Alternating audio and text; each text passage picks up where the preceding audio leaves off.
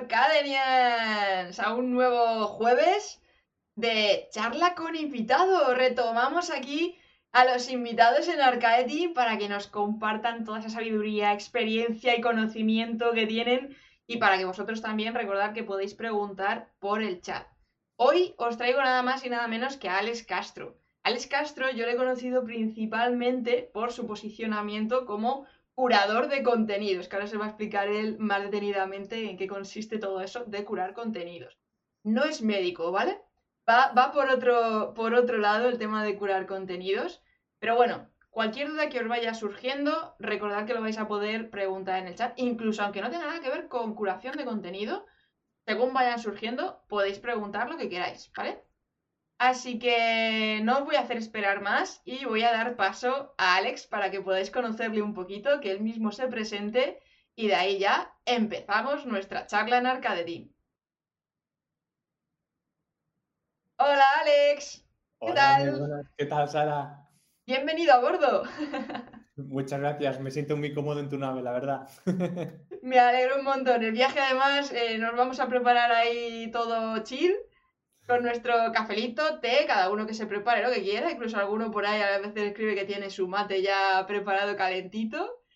Así que yo sobre todo te lo voy a poner todo muy facilito, muy facilito, que la, idea aquí es divertirnos.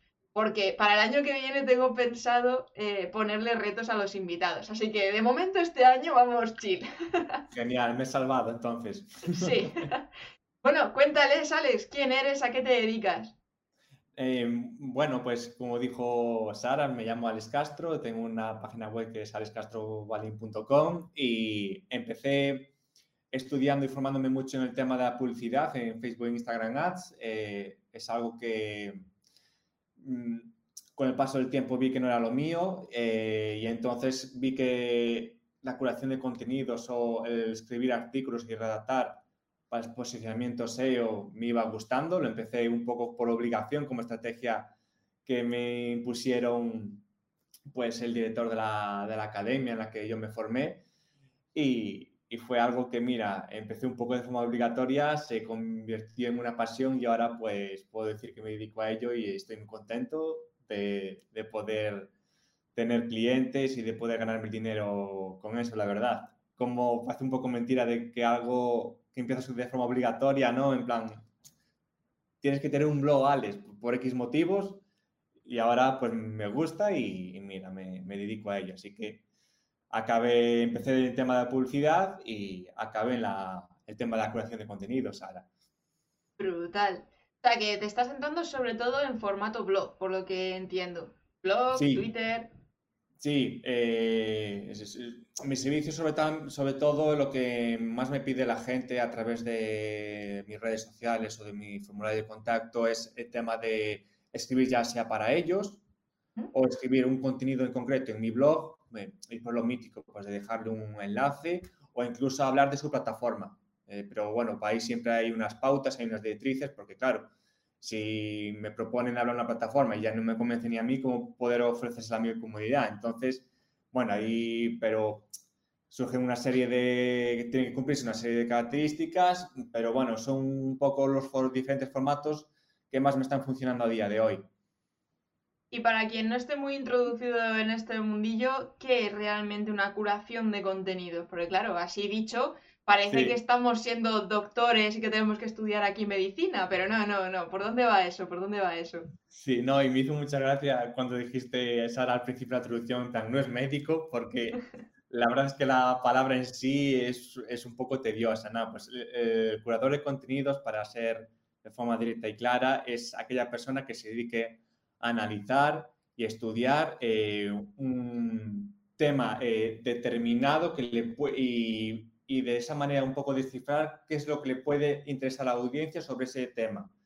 Por ejemplo, un ejemplo real.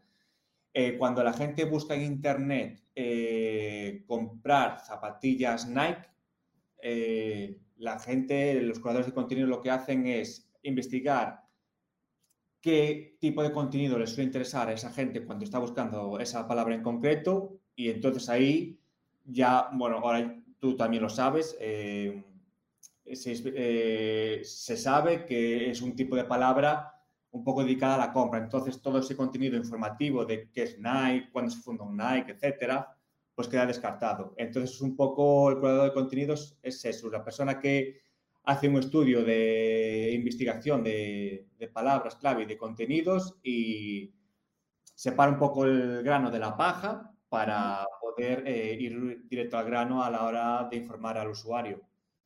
Claro, esto tal y como lo estás describiendo puede hacer que mucha gente lo relacione con la investigación de posicionamiento SEO, de palabras clave, el SEO y demás. ¿Hay alguna diferencia entre el SEO y este tipo de curación de contenido, análisis de esas búsquedas y demás? A ver, el tema, eh, el SEO en sí, claro, yo por ejemplo no soy ningún tipo de especialista en SEO, pero sí que tengo que tener unos ciertos conocimientos de SEO para poder realizar esta labor. En ese sentido, eh, la curación de contenidos puede ser un pequeño bracito ¿no? del SEO que se extiende ahí dentro del tronco principal, que es el posicionamiento web. Pero claro, dentro del SEO hay pues, gente que se dedica al tema del link building, ¿sabes? O a conseguir enlaces eh, externos hacia su página web. Hay gente que se dedica, pues, por ejemplo, de, de profesionales a mejorar el rendimiento web, porque eso también te lo tiene en cuenta a la hora del SEO.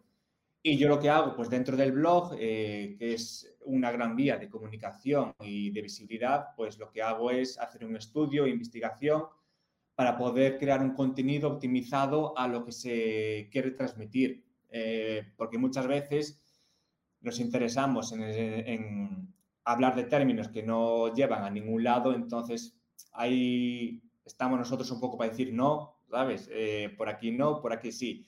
Y entonces pues resumiendo una contestación a tu pregunta, tiene, un, tiene una relación, sinceramente, el, SEO y la curación de contenidos. Es verdad que no hay que ser estrictamente un profesional de SEO, pero sí que tienes que saber un poco eh, algunos conocimientos de, la materia.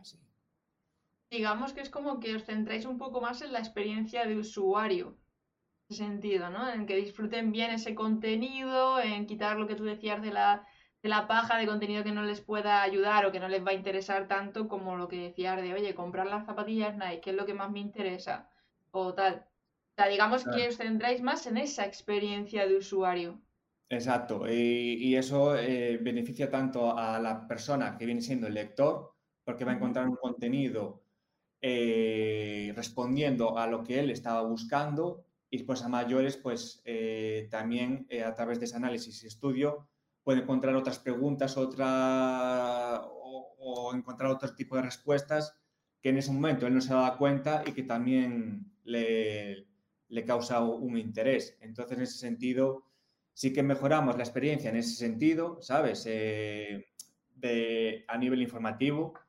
Pero después, claro, eh, mejorar la experiencia, si la página carga muy lento, si al cliente al que le ofrece ese contenido, pues de repente en su blog tiene 50 anuncios, pues claro, ahí nosotros, yo ya no me meto, ¿sabes? Eh, hombre, yo le diré unas cuantas recomendaciones, pero eh, a nivel de contenido también. Y después, por ejemplo, lo que tú decías, en el nivel de experiencia de usuario no solo es uh, el texto, si nosotros identificamos que los motores de búsqueda están eh, mostrando resultados eh, en las SERPs, como pueden ser vídeos, infografías, imágenes, etcétera, eh, son unos puntos que también hay que tener en cuenta para intentar cubrir esa intención de búsqueda.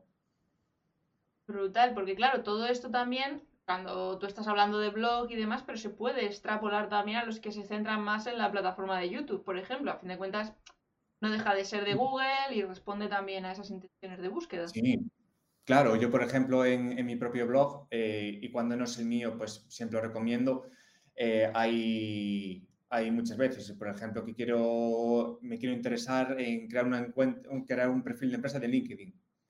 Pues es, un, estudio que estoy haciendo aún para la semana que viene. Y bueno, me estoy encontrando que hay muchos vídeos de paso a paso cómo crear un perfil eh, de empresa en LinkedIn. Pues yo si no cubro esa intención de búsqueda, pues eh, estaré perdiendo una pequeña cuota de, tráfico hacia mi marca, ¿sabes? Es verdad que no te lleva directamente a tu página web, aunque bueno, después de en mi vídeo de YouTube pues poner ahí un enlace a nivel escrito, pero eh, son intenciones de búsqueda que es recomendable ir cubriendo y después lo que tú dices también en YouTube, eh, puedes crear un vídeo pues, para hablar eh, sobre X tema, invitar a la gente que vaya a tu blog, que eso también lo hace mucha gente. Y, hoy día, que es como que vivimos la época del audiovisual, la época de la imagen, ¿el blog sigue teniendo tantísimo peso a la hora de, ese posicionamiento, de, ese, de esa conversión? Sí, yo por la experiencia propia mía, eh, te diría que sí, que aunque parezca mentira que la gente leer, a ver, leer un artículo entero de pe a pa, letra a letra, muy pocos usuarios lo hacen, pienso yo, porque la gran mayoría escaneamos, eh, vamos a esa parte en concreto y, ya nos vamos. Eh, como digo yo, hay diferentes tipos de lectores, según me enseñaron a mí. Eh, la gente que lee la introducción, si le interesa, pues sigue leyendo. Hay gente que va directamente a la conclusión, en plan, vale, la conclusión me gusta del resumen que habló, ahora voy un poco a la amiga. Y, la verdad es que yo creo que el tema de los artículos en el blog mm, siguen funcionando muy bien. Incluso a día de hoy muchas empresas o muchos compañeros que están haciendo es fusionarlos. Eh, yo tengo visto en muchos artículos, pues poner, por ejemplo, la entrevista, una, una entrevista de YouTube o un tema que están hablando en YouTube y luego redactarlo. O incluso los podcasts que también están funcionando muy bien. Hay gente que pone el podcast, el enlace del podcast al principio, pero hace un resumen eh, extenso de, lo que se está hablando en ese podcast, pues un poco para calentar a la audiencia y que vaya a donde, en este caso, el, el dueño de la web quiera ir. Incluso muchas veces a lo mejor por el paso a paso les resulta más sencillo irlo teniendo como una guía escrita y luego irlo eh, repasando que el hecho a lo mejor de solamente el audio o solamente el vídeo. Eh, muchas veces también como que necesitamos esa parte escrita de dime cuál es el punto 1, el punto 2, el punto 3 e irlo numerando. Claro, a ver, por ejemplo, el tema de tutoriales, eh, ese tipo de contenido sí que funciona mucho, muy bien el vídeo o el contenido escrito, pero acompañado de imágenes, eh, con la mítica flechita así en la imagen de a dónde tienes que pulsar, etcétera. Eso lo hacen muy bien eh, empresas y, marcas que, que, tienen una plataforma, ¿no? Un, un programa, y entonces para enseñar a la gente, ir enseñando a la gente a cómo resolver X inconvenientes que van teniendo cuando usan su programa, eso funciona muy bien. El vídeo y el, texto va de maravilla. Por ejemplo, ahí el podcast sí que se queda un poco cojo, porque al no verlo, ¿sabes? Ya, ya no es tan... Eh, sí que es, funciona mejor a la hora de...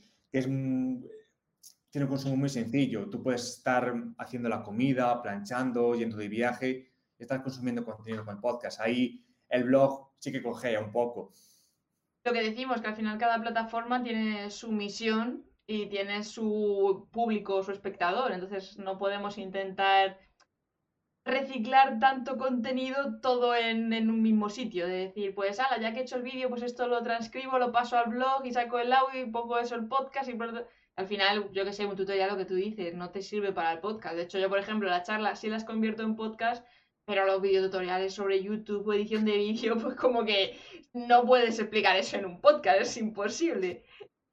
No, y, todo tiene sus pros y sus contras, claro. Exacto.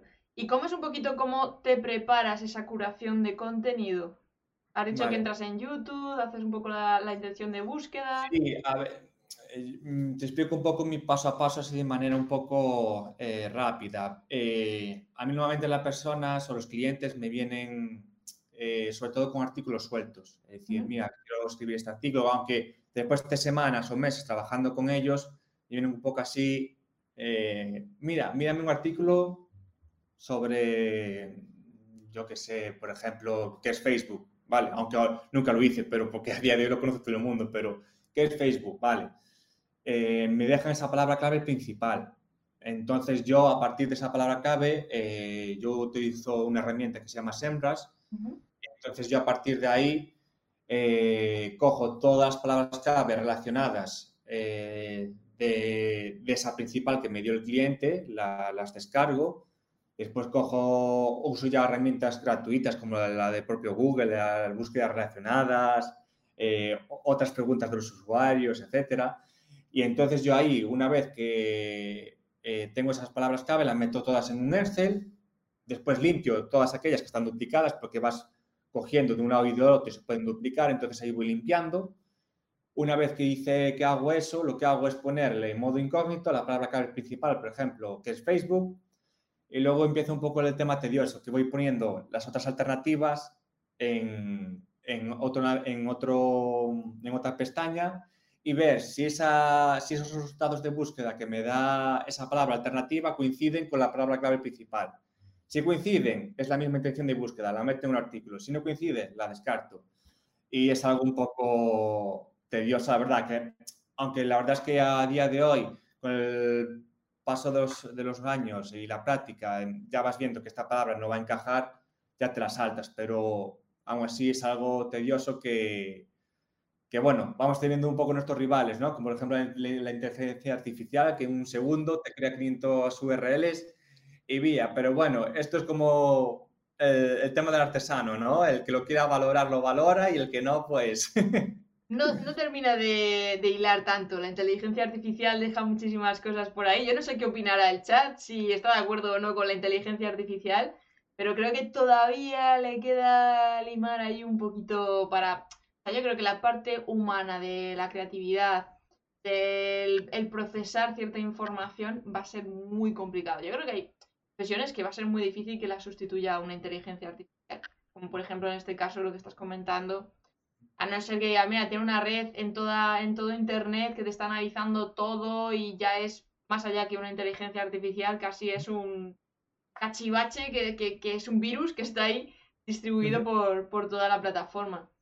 Pero sí bueno, yo, yo conozco muchos, muchos no, varios nicheros que lo que hacen es eso, en plan que han contenido eh, generado por inteligencia artificial, suben contenido así al, al, bruto, por así decirlo, y después aquellos contenidos que les está o páginas web que les va yendo bien, pues ya sí que eh, miran qué artículos están posicionados, ya lo crean ellos de forma ya manual y los que no los descartan y empiezan a meterle publicidad o Amazon de afiliados, etcétera, pero es algo que, que bueno, a mí no, a ver, probar, pues se puede probar, a ver, a ver de qué va ese mundillo. Sí que me gustaría probarlo, pero claro, donde esté esa naturalidad, esa investigación y después, eh, por menos que un texto que lo haya escrito una persona, eh, yo a día de hoy, por ejemplo, no me atrevería a entrar a algún texto creado por inteligencia artificial a nadie porque sería literalmente engañarle, ¿sabes? Porque mm, le estaría haciendo pensar que lo creé yo y eso es un trabajo que como te comenté yo, ahora sí de forma muy rápida, en plan que me descargo palabras clave, que a lo mejor hay a veces un Excel que tengo 800 o 1000 palabras clave, y estar así una por una, al principio, claro, una por una, ahora con el paso del tiempo diciendo, mm, tú no, pero, pero claro, es un trabajo que no todo el mundo valora, eh, y con mucho que pasen los años, eh, la gente ni lo valora, no todos, no todos lo valoraban, pero bueno, como ocurre en, todas, en todos los sectores del trabajo, ¿no? Que hay gente que no, Totalmente. Que, quiere, ¿no? cosas así por cuatro pesetas y no, no puede ser. Totalmente, totalmente. De hecho, es que la profesión de curación de contenido creo que no es tan conocida. No, no, y, incluso, mira, eh, tuve una clienta en la que me dijo, Alex, mira, vi tu, eh, eh, entré en tu blog y vi curación de contenido, no sabía ni qué era eso y me tuve que empezar a leer tu, pues, tu sección del servicio, porque no sabía lo que era. Pero una vez que lo vi ya me enteré, entonces ahí ya sé que es algo que tengo que pendiente de mejorar, en plan, pues curación de contenidos no debo poner, pues, tengo que poner redactor eh, web o, bloguero o redactor de artículos, algo así más del usuario, porque yo, claro, a veces nosotros pecamos de que lo, como tenemos ya tan interiorizado, de que pensamos que los demás lo creen, pero bueno, eh, la parte buena es que tenemos ese feedback muchas veces de la gente, ¿no? Que nos hace ver qué puntos mejorar, qué no. Entonces, pues mira, yo ese es un punto dependiente que tengo a mejorar en mi web, sinceramente. Sí, que incluso puede provocar la curiosidad y el incitar a la persona a decir, voy a preguntar, que ya, bueno, pues ya te escribe y ya ahí tienes el contacto y la posibilidad de hacerle la venta del servicio, que también puede ser una buena estrategia. Sí, sí. Nunca se sabe por dónde puede saltar. No, que hablando de eso, es que después el blog no, solo aparece en los primeros resultados de búsqueda, es que tienes diferentes tipos de estrategias luego para usarlo, es lo que dices tú. Eh, aparte de tener visibilidad o reconocimiento de marca o diferenciación, etcétera, pues puedes atraer a gente para un artículo en concreto, para luego pues lanzarle publicidad, eh, para que se suscriba a tu newsletter y luego ahí ir eh, madurando a esa audiencia. Eh, es que hay un mogollón de, de motivos y, y, de ventajas a la hora de escribir en un blog, la verdad. La importancia que yo solo digo mucho a los Arcadenians aquí, que hay que tener un porqué hacemos lo que hacemos. El por qué subes un determinado vídeo hablando de X tema, porque estás haciendo un canal enfocado a qué, eh, y en el caso del blog, pues te pasa un poco lo mismo.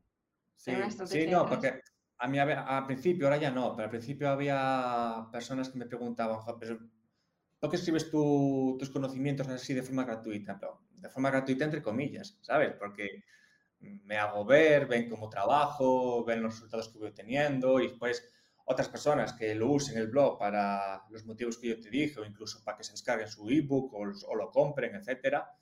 Eh, claro, es, es, contenido gratuito, sí, pero entre comillas, ¿sabes? Porque va relacionado una cosa con la otra. Claro. Al final también yo creo que con los contenidos se cuenta el qué, pero no tanto el cómo, porque al final es muy personalizado el cómo hacer un, una determinada metodología, dependiendo del tipo de persona, el tipo de negocio, el tipo de objetivo. Entonces, fin de cuentas no se puede copiar de ese contenido gratuito, luego ya requiere ese servicio más personalizado. Por tanto, que no dé miedo el compartir gratuitamente y, abriros el máximo porque así es como realmente podéis llamar mucho más la atención para todos los que estéis escuchando por aquí que digáis, ah, pues no sé si hacer este vídeo hablando de mi técnica de... Nadie va a poder copiar la metodología, es muy difícil. Si se te ha ocurrido a ti, es tuya. Eso tienes mucha razón, Sara, porque eh, yo, por ejemplo, vivo mucho de escribir para los demás o de escribir para dentro de mi blog, pero con que siendo contenido patrocinado, ¿sabes? Aunque yo así no lo indique porque a la gente no le gusta, ¿vale? Donde está la lista, la trampa. Pero, por ejemplo, también tengo artículos de, mm, de, afiliado y a mí, sin embargo, ahí yo ahí cogeo, no, no doy, me leen mucho me hacen clics, pero no, no terminan. Y sin embargo, yo ahí coge mucho y tú estos días vas a tener a un fenómeno que es Rubén Alonso, que es mucho de la afiliación y vive, vive de su blog a través de afiliación, eh, o por lo menos un buen porcentaje de sus ingresos. Y él ves, eh, él muchas veces muestra, da ejemplos, etcétera, pero aún así, con mucho que explique o enseñe, ¿sabes? Y eso también, oye, pues genera una necesidad, en plan, mira, pues yo no doy hijo, plan, pues, Rubén, ¿qué haces? Te contrato, eh, aunque bueno, él, creo que no trabaja así para los demás, que él vive de, su propio blog, pero es un ejemplo, ¿sabes? En plan de que yo puedo estar explicando algo o tú puedes estar explicando, mira, cómo posicionarte en YouTube o cómo crear vídeos en YouTube y la gente dice, eh, yo esto no es lo mío, Sara, te contrato. Hay gente que, por ejemplo, yo con el tema de YouTube, que lo tengo más cerca, eh, quieren posicionar los vídeos o crear una marca a través de YouTube consiguen superar ese miedo a la cámara, pero luego el tema de entender la tecnología, de cómo funcionan los títulos, de cómo hacer los análisis y tal, no lo terminan de captar, porque al final, yo qué sé, no todo el mundo es creativo, no todo el mundo es técnico, tecnológico, eh, etcétera, etcétera. Entonces, al final, por mucho que queramos aprender, hay veces que no, nuestra personalidad o nuestra forma de procesar no va a dar con ese tipo de, de Y al final necesitas al profesional, que lo que tú dices, al final han visto ese contenido, han visto que a esa persona le funciona y dices, hostia, pues si a ti te funciona, me has caído bien y me gusta cómo explicas, pues quiero que me lo hagas tú, aunque hayan probado.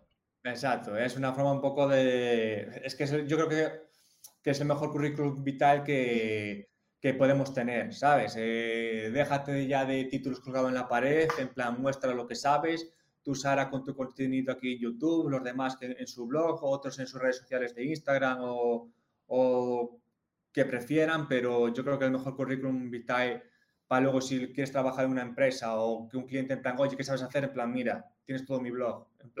En plan, en plan y, que, y si ve que esta, estuviste trabajando de forma constante durante tiempo, etcétera, pues es que yo creo que, que es una gran alternativa, la verdad. Totalmente, totalmente. Da un poco de pereza al principio, hasta que, porque cuesta el alcance, cuesta esa visibilidad y demás. Y mucha gente es como, ya, pero es que yo para mi marca personal no lo necesito. Sí se necesita. Crear contenido, encontrar la plataforma. Yo esto lo he estado hablando antes con Alex, de que yo he estado probando en todas las plataformas hasta que he dicho, mira, me gusta YouTube, YouTube es donde me encuentro cómoda y el tiempo hay que, hay que focalizarlo. Y por eso yo me estoy centrando más en YouTube que en Instagram o en otras plataformas. Pero hay que probar y trabajar ese contenido porque al final, si no estás en Internet, no existes, como se suele decir. Sí, sí, sí, no, eh, totalmente de acuerdo. Y yo lo que tengo hecho, por ejemplo, en, ese sentido, porque ahora ya cuando voy teniendo más flujo de trabajo, pues llega un momento en que no puedo dedicarle tanto tiempo a lo mío.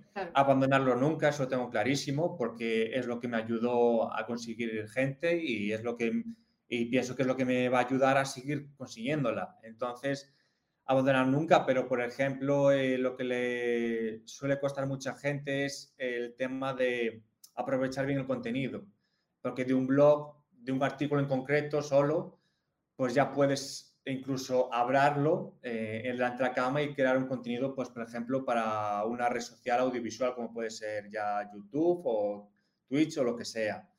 Después de ahí puedes crear un carrusel también para, Instagram o puedes crear un post para, para LinkedIn. Puedes crear un hilo eh, para Twitter dentro de ese artículo, por ejemplo, en un H2, un, subtítulo de para qué sirve Facebook y si el artículo tienes puesto por, puntos o por párrafos, pues cada párrafo un hilo. Y es que puedes segmentar muchísimo el, bueno, puedes sacar muchísimo jugo a un, a un artículo, verdad. Sí, porque requiere tiempo aún así, pero bueno, ya no es el romperte la cabeza con a ver qué escribo, a mm. ver qué publico aquí, porque muchas veces la gente se bloquea con el hecho, es que en Instagram tengo que publicar una cosa distinta a lo que estoy publicando en tal. A fin de cuentas, si no tienes tiempo, mejor reciclar de esa manera porque funciona y que la atención tampoco es tan, tan presente. Entonces, a lo mm, mejor se han visto, por ejemplo, un cachito del vídeo, pero ha habido puntos que se le han escapado y cuando se lo compartes por Twitter dicen, hostia, este punto 5 no había caído en cómo está reflexionado. Entonces, bueno, se puede. Yo, por ejemplo, el tema de TikTok con YouTube sí que le veo un poco más de choque, porque dices, a ver, si te he conocido por TikTok y me estás compartiendo lo mismo en YouTube, a fin de cuentas es el mismo formato, es el mismo contenido, no me interesa tanto luego seguirte en YouTube si te he conocido por TikTok. Pero en cuanto a versiones, como tú estás comentando, de blog, podcast, Twitter y tal, ahí sí que le veo un formato guay de reciclaje. Yo, por ejemplo, el tema de lo que hablaste, eh, yo sigo a muchos youtubers, youtubers, mejor dicho, creadores de contenido, porque estamos en tantas plataformas que, por ejemplo, Víctor Abarca, que es especialista en, hablar de productos de Apple. Eh, bueno, si viene si hay alguien de Latinoamérica, perdone por decir Apple, no digo Apple o como se diga, pero sí que veo, o Isenacode, Apple Sphere, etcétera, que veo que cogen sus vídeos de YouTube y los suben a TikTok. Lo que pasa que, claro, mm, con algún programa eh, que aprendí a hacerlo yo hace poco de este CapCut, que se encogen y entonces se centran ellos y es como si fuese un vídeo nativo para TikTok. Entonces, cogen tips eh, o hacen nano vídeos dentro de ese vídeo de 15 minutos y lo suben para TikTok, la verdad. Y, y me parió, y me parece curioso, la verdad. Ahí sí. El problema es cuando copian TikTok en los shorts de YouTube, porque al final el formato es mm. vertical, es lo mismo, la misma duración, y ahí chirría un poco. Que me ha pasado encontrarme algunos canales de YouTube que son short clavados a su TikTok, y es como, es que claro, no te está creciendo YouTube porque la gente que estás trayendo de TikTok no tienen razón por, la que quedarse. Pero sí, sacar clips y tal es, un modo de reciclaje también, así que sí, Sí, sí, sí, sí, la verdad es que sí. Y con el tema de tus clientes, decías, por ejemplo, que te entregan una temática de, oye, escríbeme un post, un blog sobre este tema. Claro, mm. tú habrá temáticas que no domines. ¿Cómo trabajas eso? ¿Cómo te documentas? Porque además es que encima tienes que crear un, artículo con determinado número de palabras que están posicionadas y al mismo tiempo una temática que tú no entiendes. Entonces, claro, yo que me encuentro aquí con los Arcadenia muchas veces que me tengo bloqueo creativo, es que no sé qué vídeos subir Aquí tenemos el mayor ejemplo de me das un titular y con esto ya te saco yo un artículo con palabras clave posicionado aunque no tengas ni idea del tema. Entonces, esa forma de procesar me parece fascinante. ¿Cómo lo haces? ¿Cómo lo gestionas? Sí, a ver, porque bien es cierto, yo por ejemplo cuando tuve a, Rubén Alonso, me, comentó que el bloguero pues tiene que ser un especialista en la materia. Y eso es verdad, por ejemplo, yo en mi blog tengo que saber lo que hablo. Eh, pero cuando estoy tocando otros sectores eh, que no son los míos, pues es verdad que yo, oye, ni yo ni nadie pues sabe de todo. Entonces, hay una parte del curador de contenidos que entra en juego también es esa fase de investigación y de empaparse de lo que de los puntos que se van a tratar en el artículo para luego, oye, en plan, pues mm, yo qué sé, ¿qué, ¿qué, es un diccionario? Pues yo voy a buscar en internet qué es un diccionario. Entonces leo varios significados de diccionario en internet uh -huh. y según lo que yo haya entendido y comprendido, pues lo traslado con mis palabras y mi forma de pensar al artículo. Eh, eso mucha gente lo suele llamar refritos. Eh, a mí esa palabra en ese sentido no me gusta porque y en ese sentido yo le pongo un ejemplo que, que, a, que, a mí me, que a mí me sirvió por lo menos en su día para comprenderlo. Yo tenía profesores a lo mejor en la escuela, eh, cuando iba al colegio, que no entendía eh, la explicación de 2 más 2 son 4, no, no lo entendía tenía que apuntarme a una academia, a un centro externo, para que otra persona me explicase de una manera diferente cómo se suma 2 más 2. Y entonces, gracias a esa otra persona que me lo dijo de una manera diferente, con un tono de lenguaje o con una forma de expresarse, pude entenderlo. Entonces, claro, eso el tema del frito a mí no me gusta eh, porque, aunque estemos diciendo, por así decirlo, lo mismo, porque, oye, que es un diccionario, pues no te vas a inventar ahí cualquier claro. cosa. Pero a lo mejor mi manera de ayudarte, eh, de explicarme a ti, te puede ayudar, Sara, y el significado que contaste en otra página web, ah, te quedaste tal como estabas. Entonces, en ese sentido, pues respondiendo a la pregunta, hay que, hay que investigar, eh, empaparse bien y si, sobre todo, luego, un poco verificando, también hay que verificar que lo que se esté diciendo que sea, que sea verdad. Muy importante poco a colación de lo que estabas diciendo es el hecho también de por eso nos escogen y deciden seguirnos en nuestras plataformas, por el hecho de cómo comunicamos o expresamos absolutamente lo mismo. O sea, porque lo que tiene Internet ahora mismo que es nivel mundial, entonces todo el mundo está hablando de todos los temas que existen habidos y por haber. Y eso claro. también es una creencia limitante a la hora de empezar a crear contenido de, bueno, ¿y de qué voy a hablar? Si ya está todo dicho, pero no como tú lo dices. Entonces, Exactamente. Claro, al no, final. Exactamente. Yo, por ejemplo, para eso eh, uso una herramienta, para luego an analizar el nivel de legibilidad de un artículo, uso una herramienta, uh -huh. eh, una función que está dentro de SEMrush y que yo, para mi público objetivo, lo tengo puesto conocimientos de primero o segundo de bachiller, en plan, porque quiero un lenguaje muy sencillo, muy, muy sencillo. Y a veces me, di, me penaliza porque mi lenguaje es demasiado sencillo. Alex, tu texto está pensado, el texto que has escrito está pensado para gente de primero de la ESO intenta poner palabras un poco más elaboradas. Y, pero e, esa parte yo ahí sí que a Sempras no le hago caso porque digo, pues mira, si está más sencillo de habitual, mejor. Tal cual, tal cual. Claro. Y yo, por ejemplo, lo quiero en mi blog así, pero si hago en un blog, eh, trabajo para un blog que ya tiene una temática o unos clientes que ya tienen conocimientos y saben de la materia, tengo también que adaptarme a ese nivel de conocimiento de la persona. Claro, esto me lleva también a, a, tratar y que charlemos sobre el tema de encontrar tu propia voz. Porque mm. tú en tu caso, con tu blog, sí, tienes tu propia voz, tu personalidad y tu forma de comunicar, mm. pero luego con cada cliente tú tienes que adaptarte un poco a esa forma de comunicar del usuario, ¿no?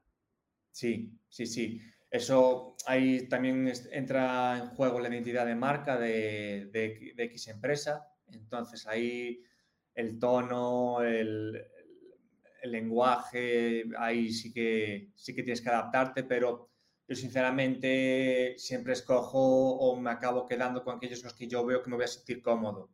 Porque si no, eh, si ya no te sientes cómodo escribiendo, mmm, difícilmente vas a querer transmitir lo que realmente deseas. Claro. Entonces, ahí, eh, si es, por ejemplo, eh, ahora estoy en contacto con una empresa de, de psicología pero claro, mm, si de repente, y en el momento está interesado, se escriba yo, pero claro, yo me informo y me empapo, pero si veo que el artículo en cuestión en sí es demasiado técnico, pues yo ahí les tendría que decir que, mira, yo si quieres te hago, te hago la estructura de los temas que, que tienes que hablar, luego me pasas los textos y otros mejoro un poco a nivel técnico eh, en cuanto a SEO, Uh -huh. Y pues el resto, pues claro, está en manos del profesional, porque si son temas muy complejos, yo ahí no tengo nada que pinchar. Yo me puedo empapar e investigar hasta un cierto punto.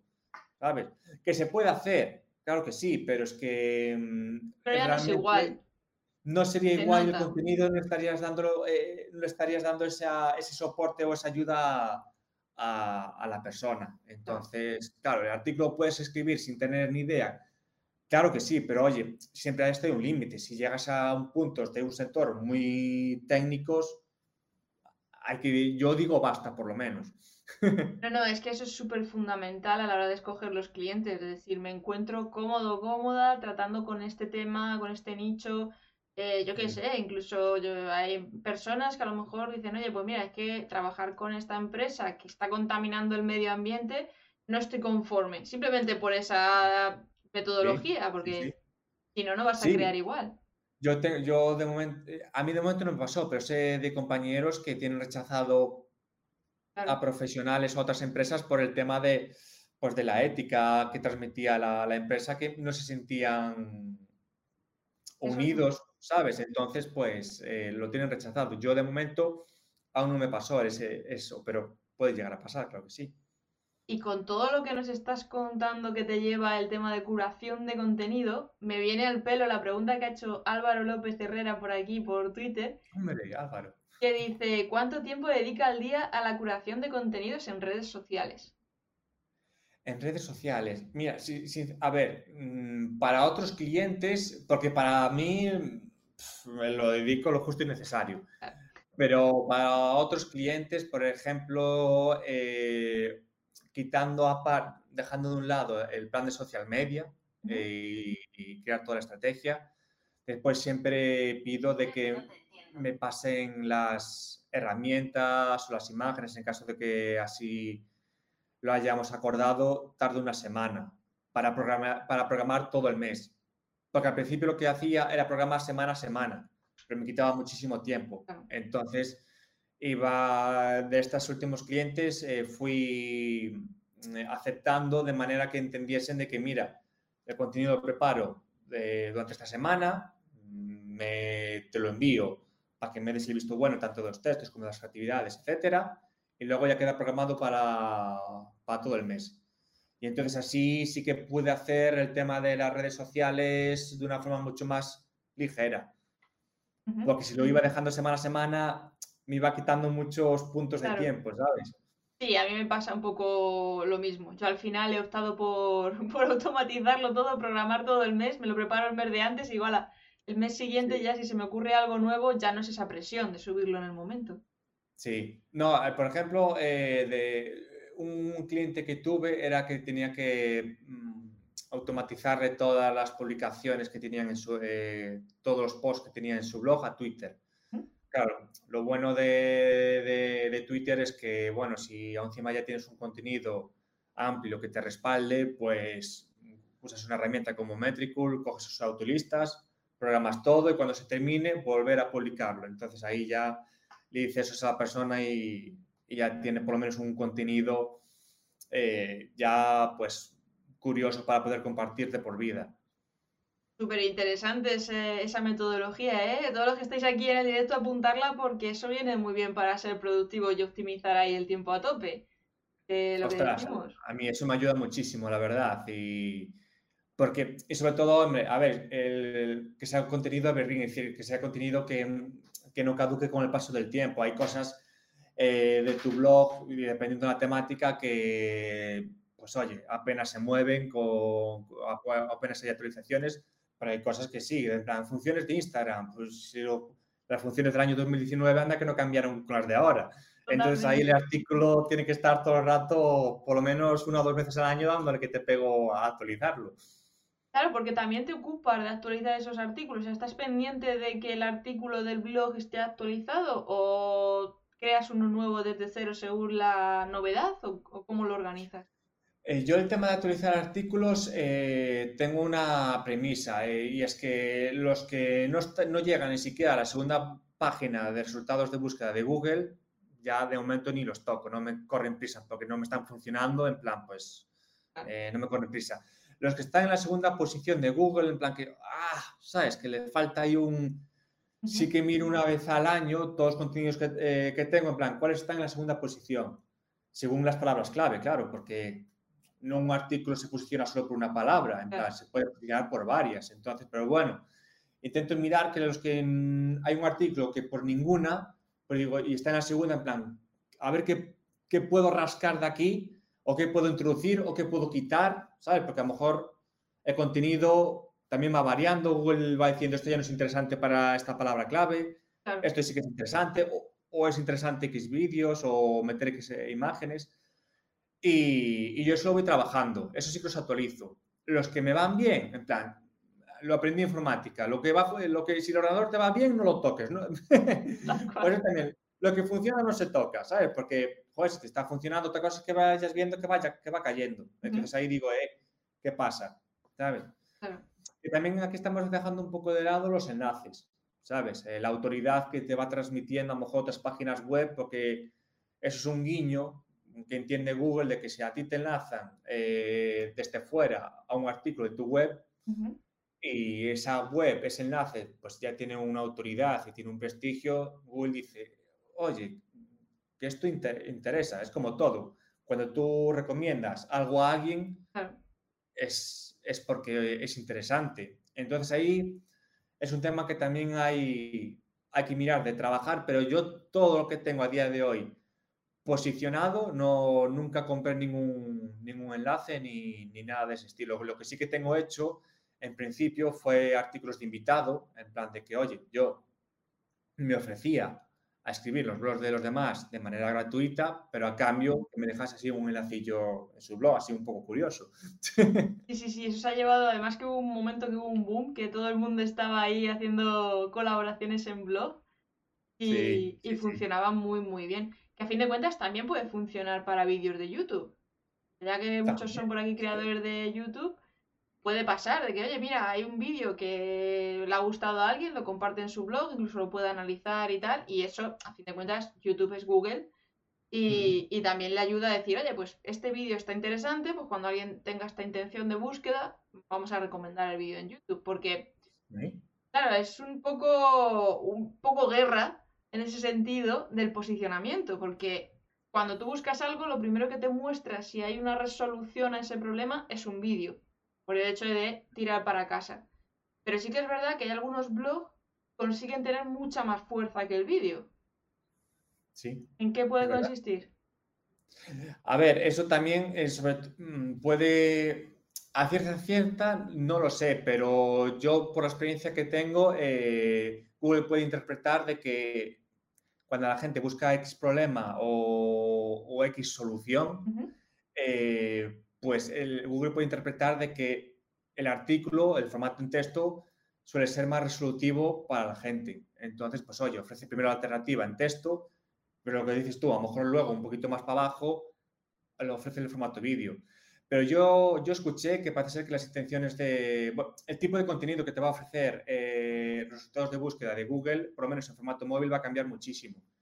Porque parece ser que los jóvenes están buscando eh, información muchísimo más en el buscador de TikTok que, en el propio buscador de Google. Entonces, Google, ante eso, eh, va a crear unos resultados de búsqueda mucho más visuales, pues ofreciendo imágenes, incluso ofreciendo eh, fotos con información de esa imagen con el Google Lens este que hay, entonces eh, pues infografías, más vídeos, entonces lo va a hacer todo mucho más interactivo y mucho más visual, que no se va a centrar tanto en el solo exclusivamente en el texto, que viene siendo el, blog o artículos. Es interesante, además, sobre todo para la gente que le está dando caña a los shorts en YouTube y demás, pues al final puede ser también un buen método de posicionamiento. Sí, sí. No, y, mira tú, que esta, yo este, esta noticia la leí en la leí, no, la vi en TikTok y no en, en, Google. Pero pues claro, fui al buscador de Google en plan, oye, dame más profundidad para, para, ver. Y parece que va a ser durante el año 2023, si no me confundo, que por lo menos en los, en los buscadores móviles eh, Mm, va a ser porque va a ser mucho más atractivo en ese sentido. Atractivo en el sentido que vas a tener más alternativas a la hora de consumir contenido, ¿sabes? Oye, pues eso está muy bien para tomar nota ahí en cuanto a la estrategia de cada año nuevo. Sí, sí, sí, sí.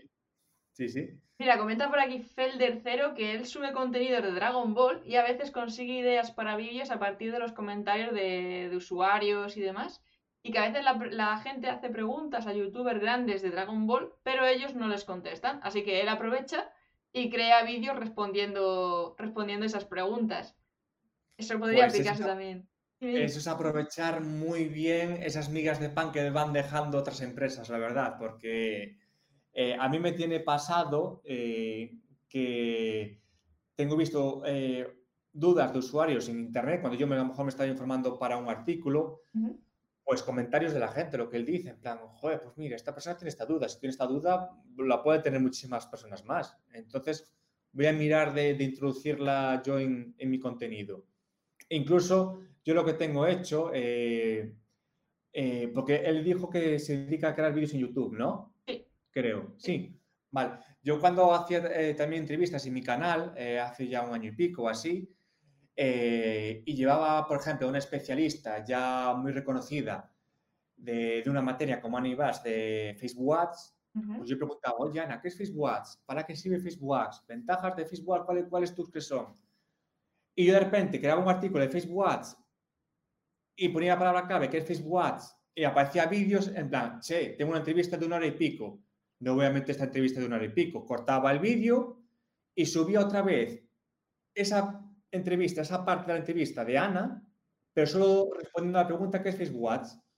Y eso lo tengo hecho durante, con muchos artículos, bueno, con muchos videoentrevistas de, eh, de mi canal de YouTube, lo tengo puesto en mis artículos, por ejemplo, con el, el chico que vas a tener, también Rubén Alonso, hablando del blog, de cómo ganar dinero, etcétera. Tengo hecho también microvídeos y a día de hoy la verdad es que no sé muy bien cómo están, pero ha- eh, llegó un momento que se llegaron a posicionar, qué es un blog o qué es un blogger y para qué sirve, aparece ahí la cara de Rubén Alonso.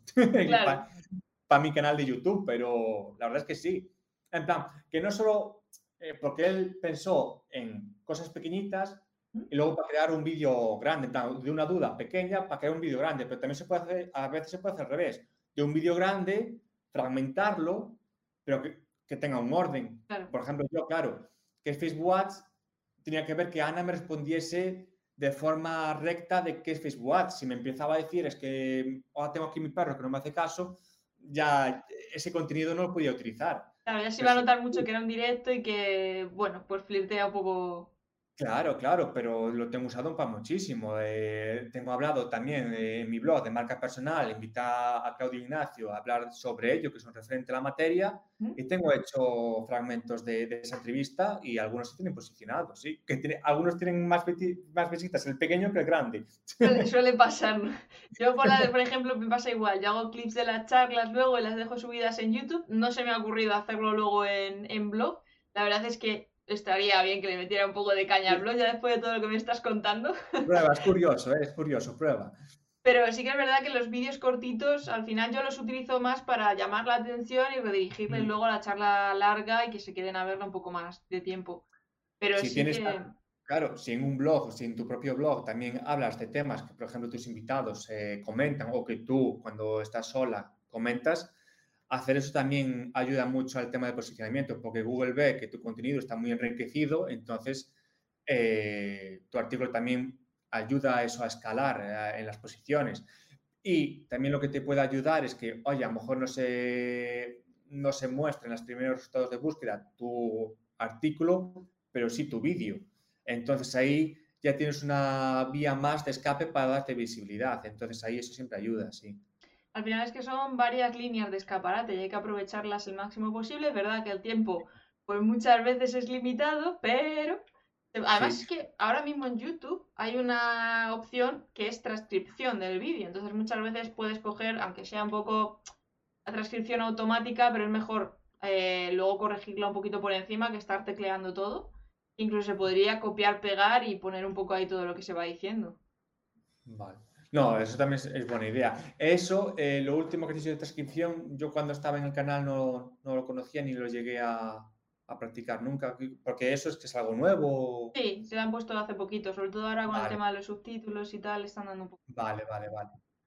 Pero vamos, estamos hablando del tema de, sobre todo de reciclar contenido, que es un poco para eso, porque estamos a mil cosas y es que Claro. llega un momento en que no podemos ponerlos, no podemos ponerlos de la misma forma que, que nos- a veces nos ponemos con nuestros propios clientes. Entonces, pues esto de reciclar, y si no se tiene vídeo, pues yo si veo que me están atacando eh, mis competidores con un vídeo, pues cojo un vídeo que a mí me llame la atención y que me guste y lo introduzco, que no tiene tampoco que ser propio, ¿sabes?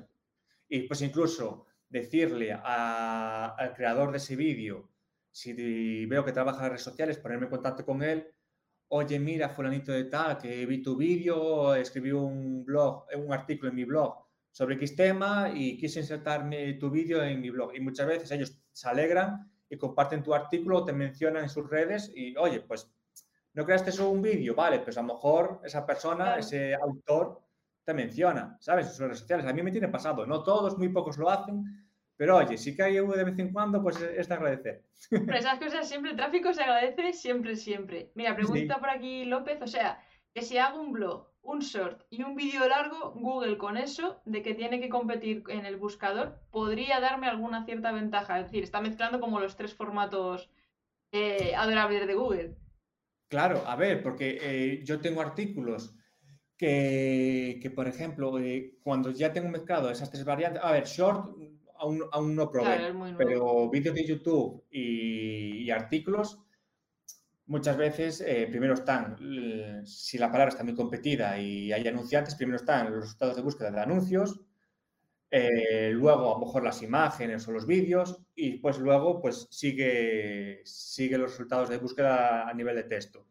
Y a veces, claro, tengo un artículo posicionado en la página número, en la página no, en, el, en la primera página de Google, pero en el puesto número 8, pero claro, los vídeos aparecen antes, entonces a, veces se me la gente ve antes mi vídeo que mi, que mi artículo. Claro. Sí, pero por ejemplo lo que estábamos diciendo antes con el tema de los shorts, que como lo quiere también competir con TikTok, pues a lo mejor también si juegas con esa baza, te muestra el, el short primero como modo introductorio a lo mejor, sí. o sea que también puede ser un filón. Esa estrategia la está usando Metricool y no por nada, lo dijeron ellos abiertamente, abiertamente, eh, ¿cómo se dice? De forma abierta, mejor dicho, de forma abierta. Se me da mejor escribir que hablar. Te entendía igual, no te preocupes. y, y, dijeron que pues, ellos consiguieron, un día lo explicaron en TikTok, ¿cómo conseguí tantos suscriptores en YouTube en tantos meses? Y, y ellos la estrategia es dándole mucha caña a los shorts, ¿sí? Los shorts ahora mismo están teniendo un alcance brutal. Bueno, eh, Alex, no te quiero quitar más tiempo, ya llevamos aquí una horita, se me ha pasado volado. Sí, yo te dije que lo paso, que me pongo muy nervioso en los vídeos, en las entrevistas y que no suelo aceptar muchas y tal, y este dije yo, oh, venga, Alex, en plan, zona de confort, déjala en paz ya. Eh, pero es que la verdad es que me sentí muy, muy alegre, muy cómodo y, y espero que se haya entendido algo de lo que haya dicho. Qué bien, qué bien, yo me alegro un montón. Hombre, que se ha entendido, vamos, aquí se llevan tips para dar y tomar. Además que luego ya se lo voy a, segmentar yo luego en clips también, ah, así, para que les quede más claro todavía. bueno, pues Alex, cuéntales un poquito dónde te pueden encontrar, qué les puedes ofrecer. Cuéntales, cuéntales todo lo que mm. haces. Pues donde mejor me pueden encontrar y sobre todo conocerme es en mi página web alexcastrobalin.com Ahí verán una sección. Ah, muchas gracias. Ahí verán, pues nada, eh, fue un texto que todo lo escribí yo con, con, mucha dedicación para que la gente entienda bien a qué me dedico y qué ofrezco. Es verdad que esa página web va a ofrecer una serie de, de, cambios el año que viene, ya que a día de hoy ofrezco tres servicios, como te comenté, publicidad, curación de contenidos y social media. La publicidad como bien te comenté, va a desaparecer porque empecé con ello, me formé muchísimo, la verdad, pero va a desaparecer porque, oye, pues las personas cambian, van viendo un poco, eh, se van encontrando con experiencias y cosas por el camino y los gustos también van cambiando, las preferencias, y entonces, pues, el tema de curador de contenidos me dije yo, este sí o sí, y ya llevo tiempo con él, entonces, pues, pues nada, y además aún encima teniendo un blog, pues yo creo que es el mejor catálogo para ver en plan, oye, pero este sabe de lo que habla. Pues yo, sea mucho, sea poco, eh, es lo que puedo enseñar yo a, la, a, mi audiencia y a los posibles clientes para, para que vean lo que puedo ofrecerles. Te entiendo, te entiendo a la perfección porque yo he pasado también por esa fase de ofrecer varias cosas y decir aquí es donde me encuentro cómoda, a mí déjame del resto. Sí, sí, sí, sí, no, y, al fin y al cabo, pues eh, eso la verdad es que empecé muy fuerte con el tema de, de Facebook Ads, eh, quise posicionar mi marca sobre eso, pero pues las cosas a veces no, uno piensa que le va a gustar y no le gusta tanto. Y de lo que yo empecé de forma obligatoria, que escribiendo artículos, pues mira tú. Al final, fíjate, la, la vida que da muchas vueltas. Sí, no, sí, sí, sí, da muchas vueltas, pero bueno, yo espero que esto, si la inteligencia artificial no me mata, yo espero que... Porque tú la eh, curación de contenidos la ejecutas o también les ofreces asesorías sobre esa curación de contenidos. Claro, yo, por ejemplo, ofrezco asesorías, incluso mm, si la gente digo, Alejandro, es que a mí me encanta escribir, y, pero es que, claro, mm, no sé muy bien de qué escribir o de qué temas hablar en cada artículo pues yo eh, le paso los estudios, eh, le paso la estructura, en plan, oye, tú en ese artículo habla de este tema, de este tema, de este tema. Se lo pondría todo de una forma muy bien estructurada para que él supiera. Me pasaría luego el texto escrito para luego yo pues ir adaptándolo para que sea, para mejorar la legibilidad a, eh, en Internet, que yo no quiero decir que la gente no sepa escribir, simplemente que, oye, hay que jugar un poco las bazas de, ¿no? de las empresas que ofrecen tu contenido en este caso la gran mayoría de, la gente que busca Internet usa Google, pues hay que jugar un poco a, su terreno. Entonces ahí yo lo optimizo eh, usando herramientas profesionales como SEMrush eh, y, nada, eh, simplemente se le enviaría para que luego él o la persona que lo lleve a cabo suba el, artículo a su, a su blog. Que si tampoco sabe cómo subirlo a su blog, pues también me encargaría yo, porque ya que lo hago yo en mi blog, mm, pues no me cuesta nada subírselo para los demás. Claro. Claro, en todos los servicios que hago yo se, resumen en tres, podría decir. Eh, mostrar su herramienta o su plataforma a, través de mi blog. Uno, conseguir un poco más de autoridad de su página web eh, ofreciendo un enlace hablando de un tema concreto en mi blog. Eh, escribir para los blogs de los demás, y al final no son tres porque son cuatro. O lo que tú has dicho, eh, pues ofrecer una asesoría, en plan, oye, Alex, mira, que esto me gustaría dedicarme yo a escribir. Pues ya nada, yo la toda parte técnica y tediosa se la haría yo y luego eh, explayar cada uno su conocimiento ya sería por parte del cliente. Brutal, brutal, brutal. Ya, de hecho, de hecho por aquí Gary Blogs dice que sabes cómo funcionan los media kits.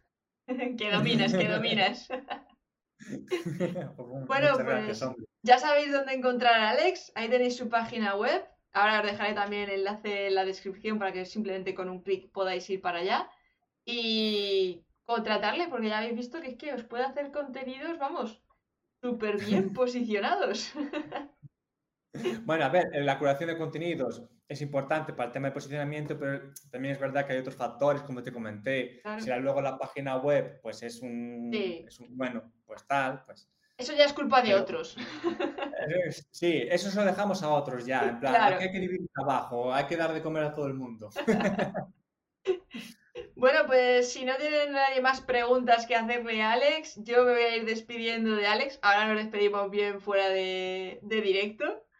Vale, Sara, pues un placer, oíste. La verdad es que muy contento de que me hayas invitado y me lo pasé muy bien, la verdad. Me alegro un montón, ese es el objetivo principal. Yo también estoy muy, muy, muy contenta de haberte tenido aquí a bordo. Hemos tocado temas súper chulos. Eh, de hecho, ha habido cosas que yo no sabía exactamente cómo funcionaban y me has abierto un abanico de posibilidades brutal. O sea, yo me quedo ahí con lo de hacer los clips y convertirlos en blog, ¿eh? Yo, ahí...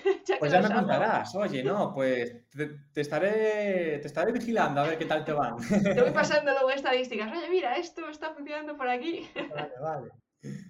Bueno, pues muchísimas, muchísimas, muchísimas gracias, Alex. Ha sido todo un placer. Nos vemos. Chao. A ti, chao.